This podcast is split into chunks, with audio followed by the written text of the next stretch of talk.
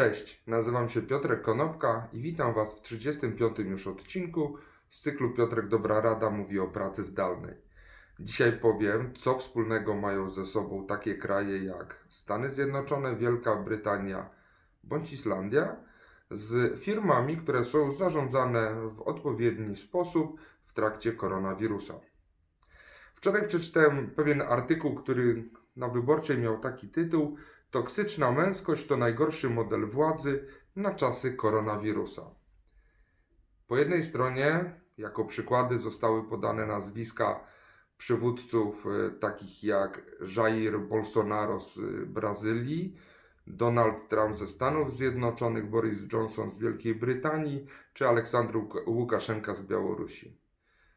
Te kraje mają dosyć poważne problemy związane właśnie z pandemią koronawirusa, czego dowodem na przykład była informacja na temat Stanów Zjednoczonych, że w USA zmarło już ponad 80 000 osób, czyli łącznie więcej niż na wojnie w Wietnamie, Afganistanie i Iraku i łącznie najwięcej na świecie. W grupie krajów po drugiej stronie, które najlepiej sobie radzą z pandemią koronawirusa, są kraje takie jak Tajwan, zarządzany przez panią Tsai Ing-wen.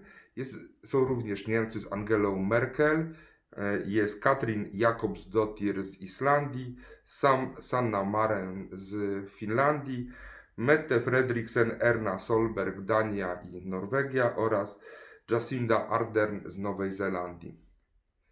Co mają wspólnego te kraje poza tym, że radzą sobie wyśmienicie w trakcie pandemii?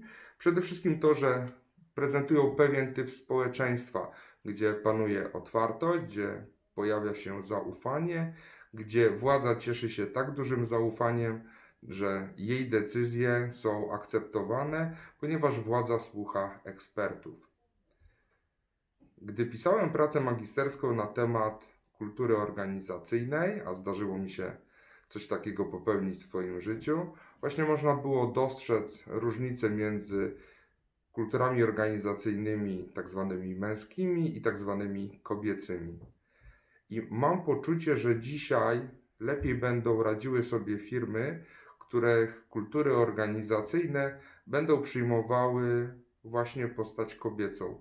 Tak jak te kraje, które wymieniłem wcześniej, zarządzane przez kobiety, gdzie panuje otwartość, gdzie pojawia się zaufanie i gdzie władza czy zarządzający korzystają z opinii ekspertów. Ponieważ tak jak już wcześniej mówiłem w którymś z odcinków, praca zdalna to jest nadal praca, ale żeby to dobrze funkcjonowało, to musi zostać wdrożona odpowiednia kultura pracy zdalnej i ta kultura pracy zdalnej jest oparta na zaufaniu. Mam poczucie, że firmy zarządzane bardzo silną, twardą ręką, gdzie sposób zarządzania jest dyrektywny, autorytarny i tak jak zostało to ujęte w artykule Gazety Wyborczej, gdzie